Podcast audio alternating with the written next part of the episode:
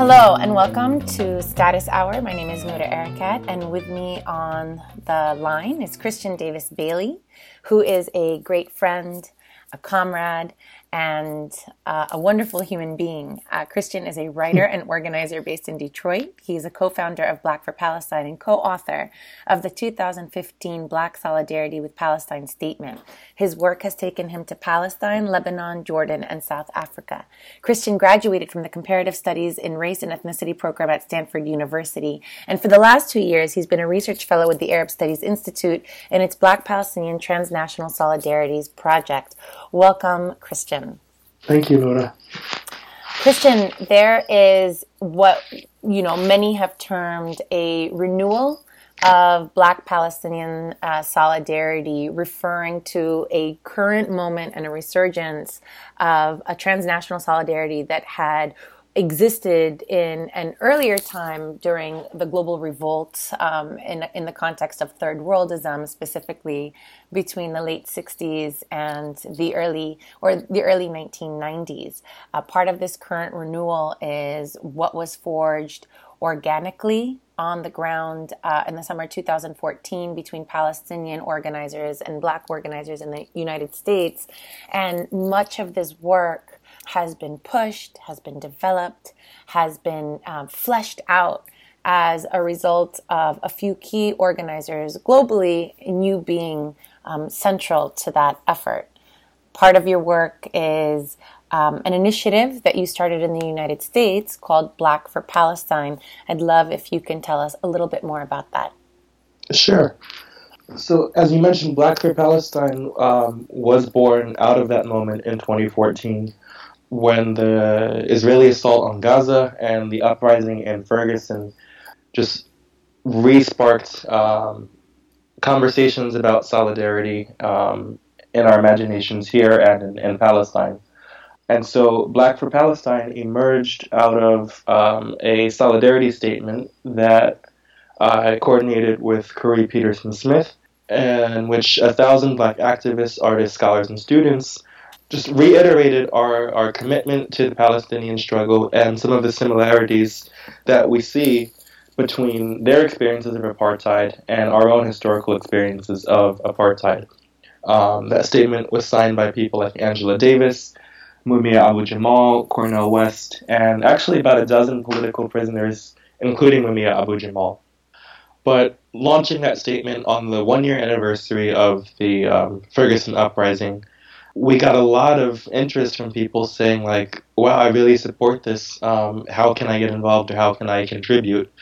And so from that, um, we started to form Black for Palestine as a small and loose network um, of different organizers around the country who um, do work for, for Palestine at the same time as they work for liberation for our people locally. You said that you would say that um, one of the things that motivated the statement was a shared experience of apartheid. Um, obviously, that's something that um, has been pushed back in Palestine, although we do know that ESCWA, UN ESCWA has supported that analysis. There's a number of of, of, of well documented legal analyses making the case and political as well. It's not often used to describe the experience of American blacks. So, can you expound a little bit on that? Yeah, I mean, the apartheid conversation, I think, gets distracting a lot of the time, both from the Zionist end and even from within the solidarity movement, where people say, hey, well, what's happening in Palestine isn't what happened in South Africa, which um, isn't the point we're trying to make. We could go into like what the legal definitions of apartheid are, which um, I think applies to South Africa, Palestine, and the U.S. I'll limit it in just saying that um, all three of these places um, are settler colonial regimes that have enacted systems of racial, legal, and informal racial discrimination against um, different populations. And because of those histories, um, which aren't just in the past, they're ongoing in all three of these locations, we've seen it as very important to align with each other and to um, just raise each other's struggles as, as we fight for our own. And so, what does that look like in terms of you making these connections across the African continent, in the Middle East, in the United States? Again, doing that work and that transnationalist kind of framing um, does have historical legacies. What does it look like in the U.S. for you uh, to to rekindle um, and nurture this initiative? Yeah, I mean, so that's the larger point of this work is that um, it's not specific to the black struggle on this occupied territory, it's not specific to Palestine.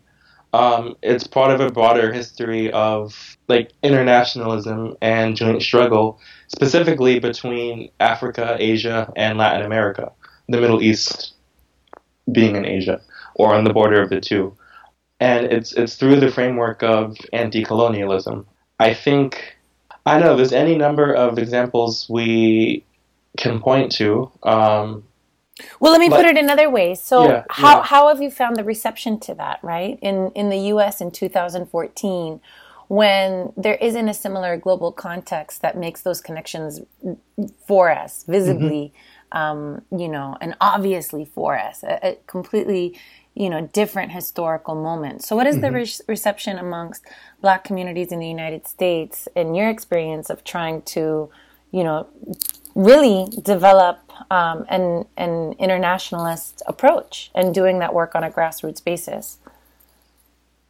Yeah i mean so th- that is the challenge that um, there are very few active anti-colonial struggles that people can point to today um, and so the consciousness that was there a few decades ago is a lot harder to build. What I found is that, like, summer of 2014 was a, a huge moment in kind of reawakening people's consciousness. Like, I remember being, um, I went to, or was invited to Ferguson um, for the National Weekend of Resistance um, two months after the uprising and right in front of the police station in Ferguson was this black guy from St. Louis, in one hand holding the Pan African flag, and in the other hand holding a Palestinian flag um, with uh, Al Quds, um, I'm sorry, Al Aqsa Mosque um, in the in the center of it. And during that night, that weekend, whenever somebody said, um, "Oh, I'm Palestinian," or um, "I'm in solidarity with you all," there was like massive excitement and reception to that, which I think speaks to um, broader experiences. But for the most part, like once people are given some of the pieces of information, they begin to make those connections.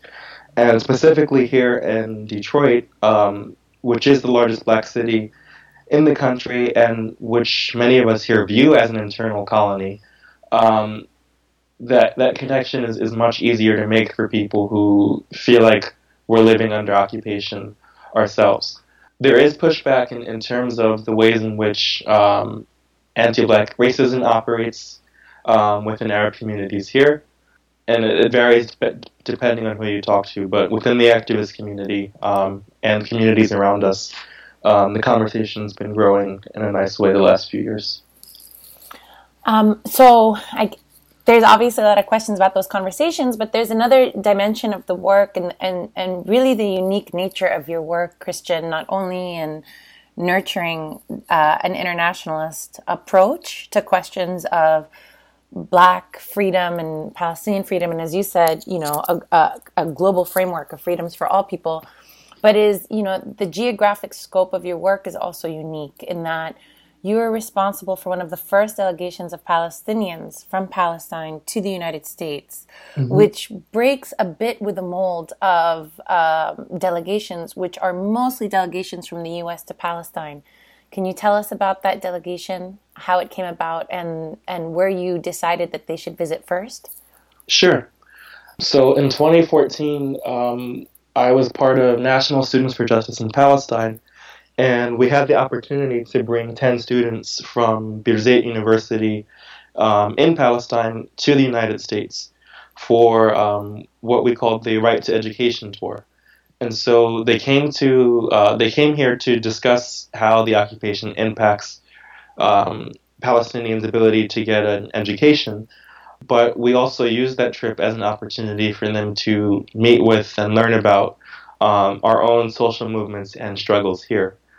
And so, um, when was the tour? The tour was in November of 2014. Yeah, November 2014. And um, as a result of being in St. Louis the month before um, for the National Convergence and seeing the level of and strength of support from Palestinians in St. Louis towards the um, uprising and struggle in Ferguson, I decided that St. Louis would be a perfect place to start the tour um, and for us to have an orientation, both to give the students um, just a sense of what the most immediate struggles um, in the country have looked like, um, but for also for them to see what um, being Palestinian in solidarity with other struggles looks like. And so that weekend, um, it was only two days in St. Louis before the students split up to different parts mm-hmm. of the country. But on their first day in the country, um, it was the one month. It was the one month marker since the police had murdered an 18 year old named VonDerrit Myers. And so we had the opportunity to participate in um, a march and a, a, community vigil for VonDerrit. Yeah, I don't have the, the, the words to describe how powerful that experience was, both for the Palestinians and for the black activists that we introduced them to. But in a nutshell, um, on the one hand, the students said that for the first time, listening to VonDerrit's parents and community members talk about the pain they were experiencing, they realized that they weren't the only ones who were suffering in the world, and they definitely weren't the group of people that's suffering the most in the world. They started to see struggles as being on the same page. And then when we told some of the um, organizers, hey, there's this group from Palestine that's here in solidarity, they were like, wow, you guys came all the way from Palestine. And um, it was just this, this, again, this big moment of excitement that people enduring this very intense struggle that we saw for 50 days um, on TV would then be in solidarity with with with with us and, and our own struggle here and um, so that so that was a, a, very big moment for everyone but um, I just want to name that the students then went back to Palestine after the two week tour ended and held a lecture at Birzeit on um, how racism operates and put up memorials of different black revolutionaries around the right to education office on campus and held a silent um, protest in solidarity with um, black victims of police violence. And so um, it was this moment that that that sparked a lot of um, important solidarity work and in the direction that we're we're not used to to seeing it. And interestingly, within a year, uh, I was part of an effort where we invited you to come to Palestine, and that group of students was so eager to see you and was waiting for you at Birzeit. and unfortunately, you didn't show up. What can you tell us about that experience, which was, uh, you know, also emblematic of a number of these various frameworks um, on anti-blackness, on uh, black transnationalism, black Palestinian solidarity? Sure.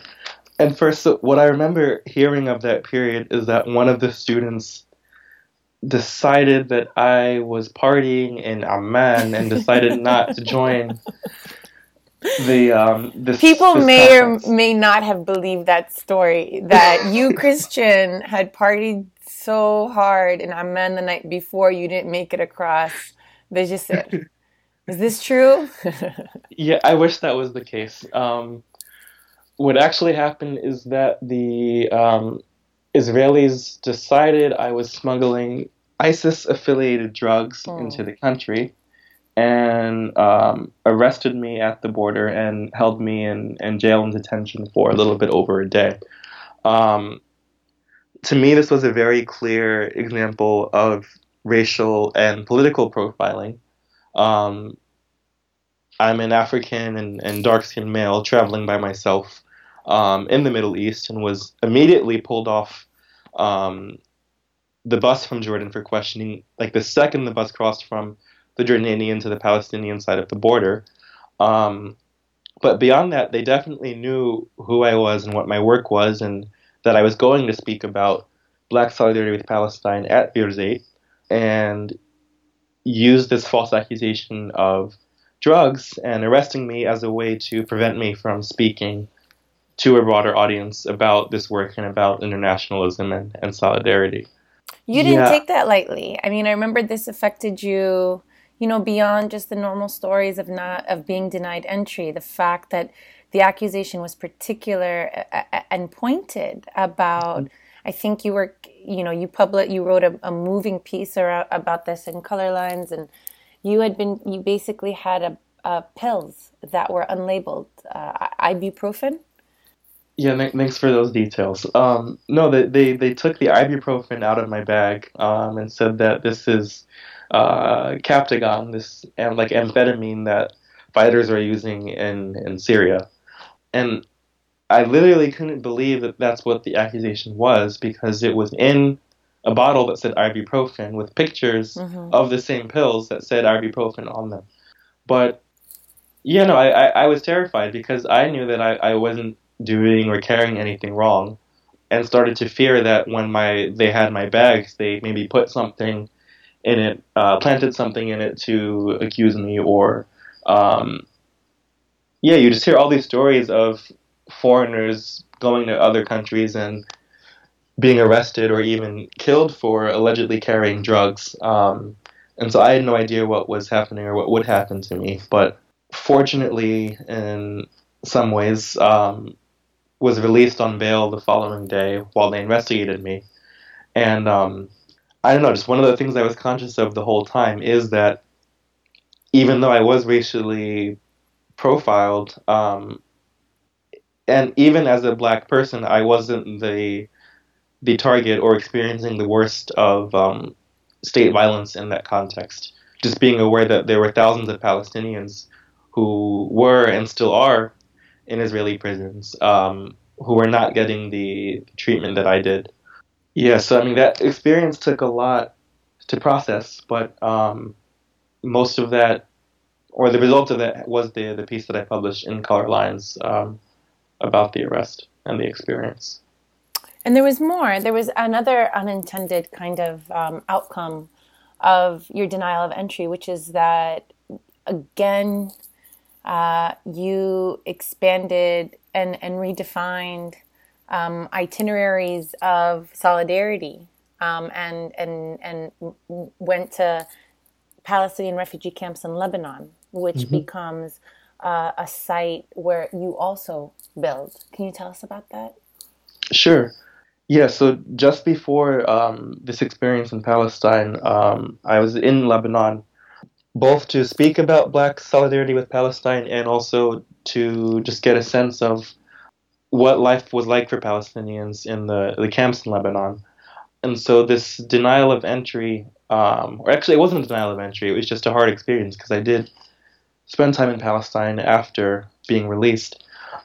But more broadly, um, so just taking a step back quickly, one of the political points we wanted to emphasize in Black for Palestine is the centrality of the refugee issue and the centrality of right of return to any just outcome for the, the situation. And so um, we've been trying to figure out, like in practical terms, what does solidarity with Palestinian refugees look like, and specifically with refugees who don't live any in, in any of the borders of historic Palestine. So um, whether in Jordan or Lebanon or, or Syria.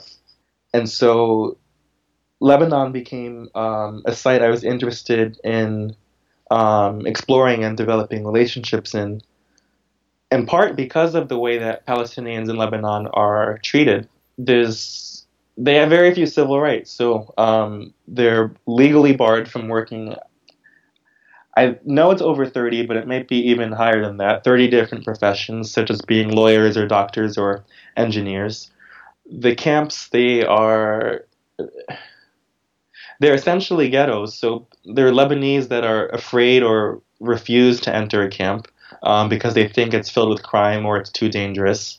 The infrastructure, both in terms of water or or healthcare or even education, is set up so that Palestinians fail. Um, and so, in a lot of these areas, um, I was seeing a lot of similarities to the ways in which our communities either have been treated historically or are treated today. And so, I, I was interested in, in, in expanding these conversations around Black Palestinian solidarity to Palestinians in in Lebanon. So, a lot of the difficulties I've had in entering Palestine, um, because I was denied entry earlier this year when I attempted to go.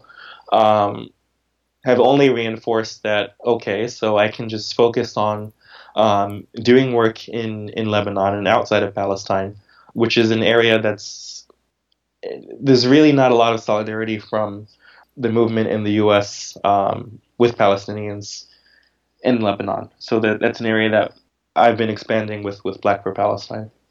So what has that experience been like? You and it is it has been um, you said it's instructive for folks who've experienced um, anti black racism amongst Arab Americans in Detroit, for example. It's mm-hmm. been instructive in the ways that you've just described of striking parallels of ghettoization, criminalization, stigma, even amongst um, within Arab society. And so, what has that been like for delegates that you've taken? Because you've you've led and delegates both to Palestine as well as to Lebanon. And so, what are those insights that uh, you think are worthwhile to share with us? Yeah, um, I led a, a, Black for Palestine delegation to Lebanon earlier this year that was mostly comprised of black activists from here, but we also had participants from South Africa, Zambia, the Navajo Nation, and um, some Palestinian and, and Mexican comrades and so I mean that that again, anytime that we actually have the chance to see each other in person um, across borders and movements, everybody goes away just very moved and, and, and having a greater sense of what our struggles are. But in this particular case, um, a few different things came up. So I remember um, we were at the um, Palestinian Cultural Club in in Badawi camp, and um, which is like a, a, center that works with youth in the camp, and um, we just had a very rich conversation, specifically among uh, members of the the New African Independence movement in our group, around being landless, both as New Africans and as Palestinian refugees and exile um, and what it means to continue teaching not only your history and your culture, but to actually like continue the the the the actual struggle of your people while living in exile. Um, and it was really inspiring to people in our delegation to see um, how the organizers in the camp were able to keep that spirit moving even after being in exile for for 70 years. Um, another piece that came up is um, really just being able to see, um, as you mentioned, how some of our experiences of um, racism from Arabs in the U.S. Um, are connected to experiences in Lebanon. And so yeah, I mean, I, I guess the easiest way of explaining this is that um, we had. So I, I don't live. I, I am living in Detroit and was part of the delegation, and we have somebody that was from Detroit that was on the group as well. Um, and to hear Palestinians say, "Yeah, the Lebanese are like really racist towards us," knowing that the Lebanese here in Detroit are also racist towards us, showed I don't know. It, it just built some connections. So like, yes, anti-black racism has its own specific history and, and, and way of showing up. Um, but on a, a, broader scale, we're each experiencing racism largely from um, like wealthier or more upper class Lebanese, both as black and African people and as Palestinian refugees. And so um, it, it broadened this particular delegate's understanding to see that, oh, yeah, so the Lebanese can be racist towards us, but they're also racist against other um, Arabs or people who look just like them and, and speak the same language. Um, And so, to me, that was one of the things I want people to understand um, is that there's a common struggle that transcends um, the color of our skin on the one hand, and on the other hand, um, that we can be black politically or in our social um, position and status without necessarily being African or or brown skinned. And so a lot of the like younger Palestinians that um, we were building with understood that point very very quickly that we might not look black, but um, both within Lebanon and if we return to our homes in Palestine, we will be treated as a, a black population, if you will. And and so the I guess to build on that is this. So there's this very specific idea of what it means to use black as a social category, right? So mm-hmm. not just a racial category, but as a socio-political category to describe one status and treatment in society. And obviously, it gets you know the inter- the ways in which um, these words are used interchangeably can be really confusing and mm-hmm. and then you know you, you, know disrupt some sort of um, instruction and and and something that's come up even in the renewals of Black Palestinian solidarity, which is what you, you are we suggesting similarities? Are we suggesting sameness? Are we just suggesting a political project forged between communities that identify as Black and Palestinian? And I think the work that you're doing is is frankly playing that out and, and unearthing it in practice and not just you know in our in our speech and our exchanges and another way that you're doing that again through a, you know through kind of expanding the geographical scope of these projects and itineraries of delegations is what you mentioned of um, you know delegations you, you're doing work in the african continent as well organizing work. You've certainly done organizing work in South Africa, and you've um, you know helped fundraise for folks to travel from the continent to uh, Palestinian refugee camps in Lebanon as well. Um, again, another foray, another expansion. Would love to hear you know your thoughts on what was your motivation in doing the organizing work there on the ground as a, as a geographic space, and then also about um, building kind of another route of delegations uh, from the continent to um, Lebanon. Sure. And I, I, was about to take us there anyway because what I wanted mm. to say is this understanding of um, blackness as a political position is popular in South Africa, where groups that aren't necessarily uh, black but were treated um, or discriminated against under the apartheid regime identify as politically black, also in solidarity with um, the actual black black struggles there. And I know that's also the case among um, like post-colonial people in the UK. And so, yeah, I, I just wanted to, to speak to that because I know mm-hmm. it's not something that we're used to in a U.S. context, um, but it is part of a more global conversation. So, moving to the continent, um, I had the opportunity to represent Black for Palestine um, at a school for Pan Africanism in South Africa last year, and during this time was able to connect with organizers from around the continent. But part of what my participation looked like was giving a Palestine 101 um, to the class, and for a lot of people, it was the first time they were actually understanding the history of Zionism or the Nakba, or that it wasn't just a religious conflict and it hasn't been going on for thousands of years. And so, out of that, a lot of people were wanted to actively contribute um, in uh, solidarity to the struggle because they saw connections to their own experiences of of colonialism um, and apartheid on the, the, continent. And so, um, from this experience, uh, Black for Palestine raised funds to try to send somebody from the Kenya Palestine Solidarity Movement, which we connected with um, in South Africa, as well as the Zambian Socialist Party, um, to a sports camp for Palestinian youth um, in Lebanon.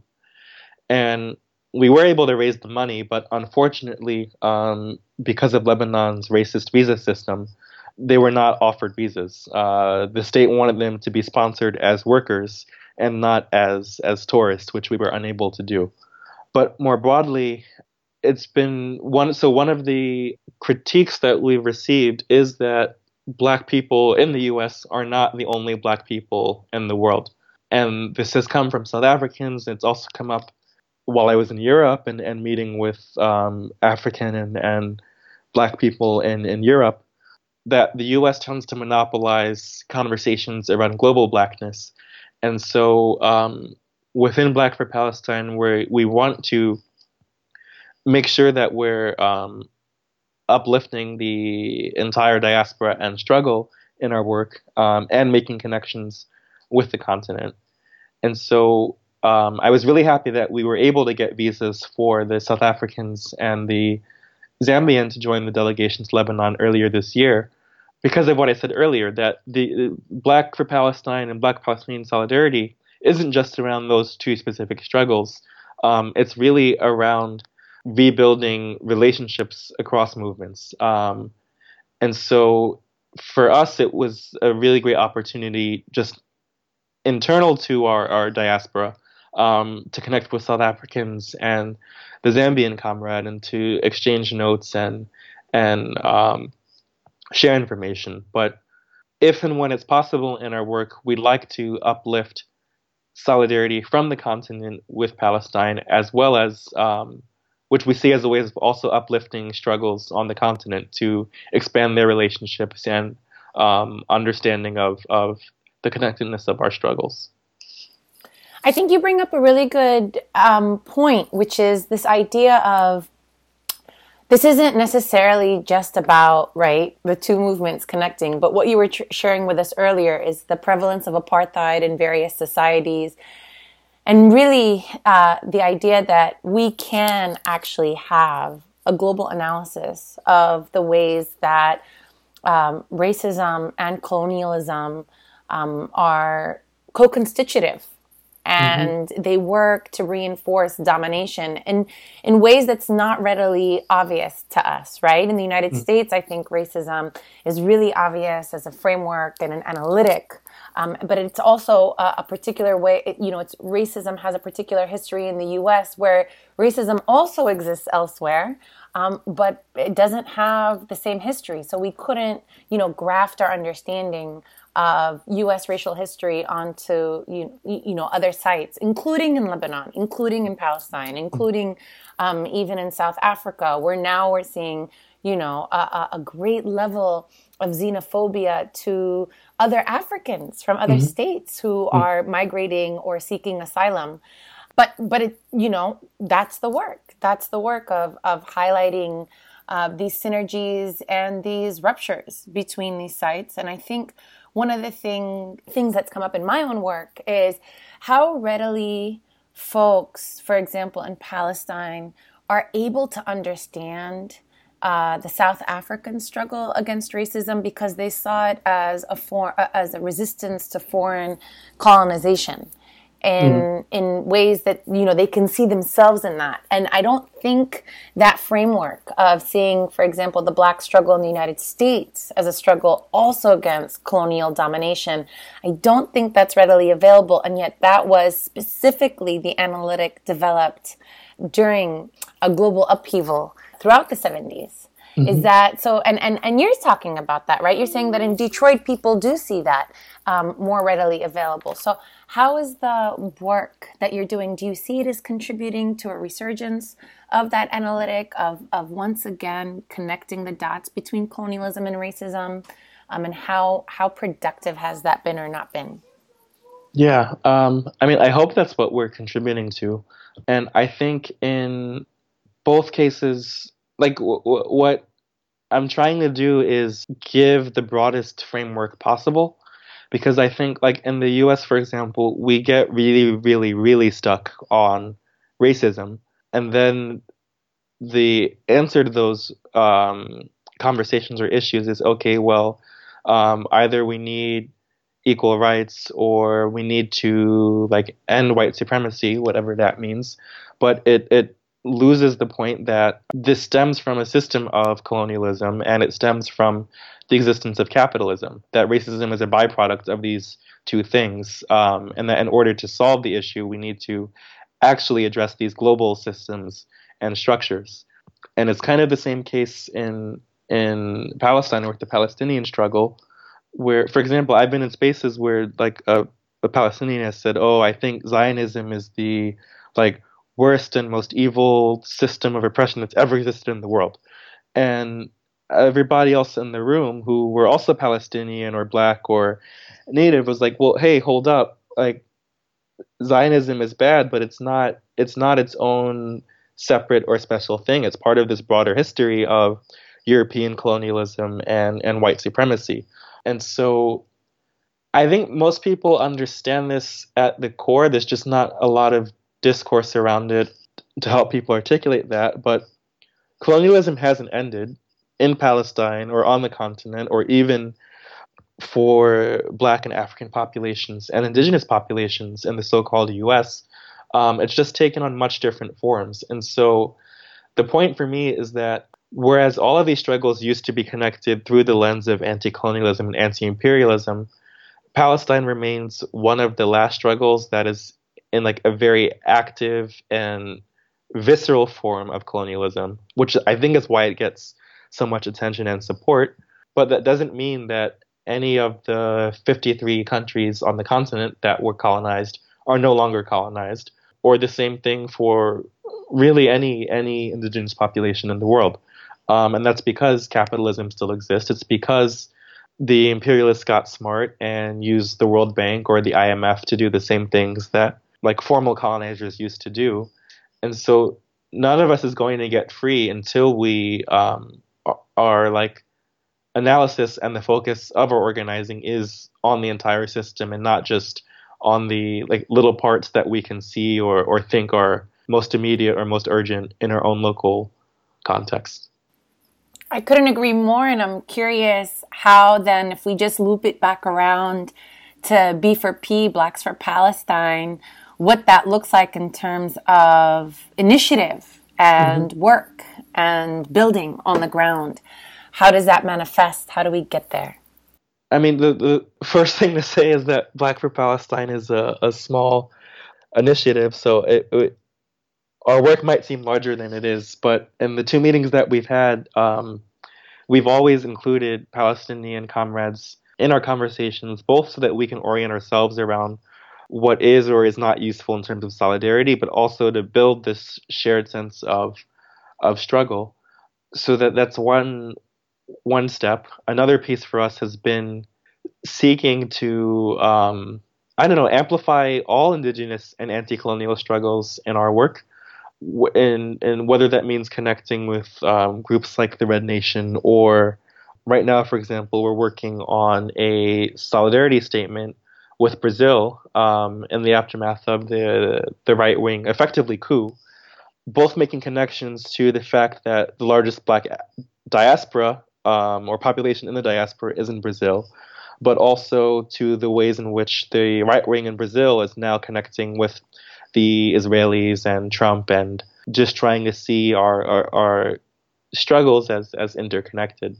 Yeah, what that looks like moving forward, I think we're still figuring that out, but the first piece is just trying to reestablish some of these connections and to reestablish a, a strong flow of information and education around our respective struggles. And then I think from there, if we're successful in those two things, we'll be a lot more equipped when there's another Ferguson or Gaza moment that people are are that really taps into uh, what's the word just t- taps into the, the the spirit of of and consciousness of people more broadly into our political imaginations, both to resuscitate something and to plant a seed for something and how we envision our liberation.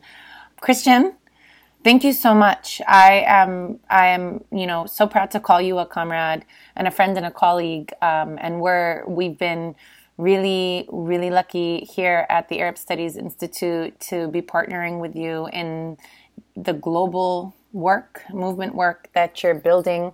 I, you know, we've only had a chance to discuss a fraction of your work, B4P, delegations to Palestinian refugee camps in Lebanon, the Right to Education tour to the United States.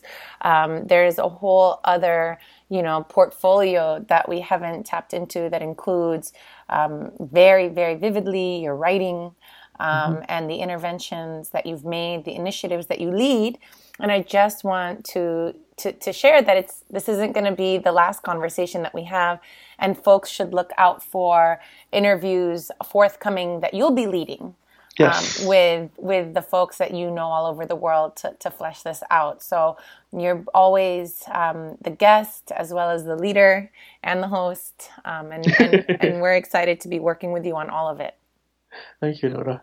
Thank you for joining us on Status Hour, this time with Kristian Davis Bailey. More next time.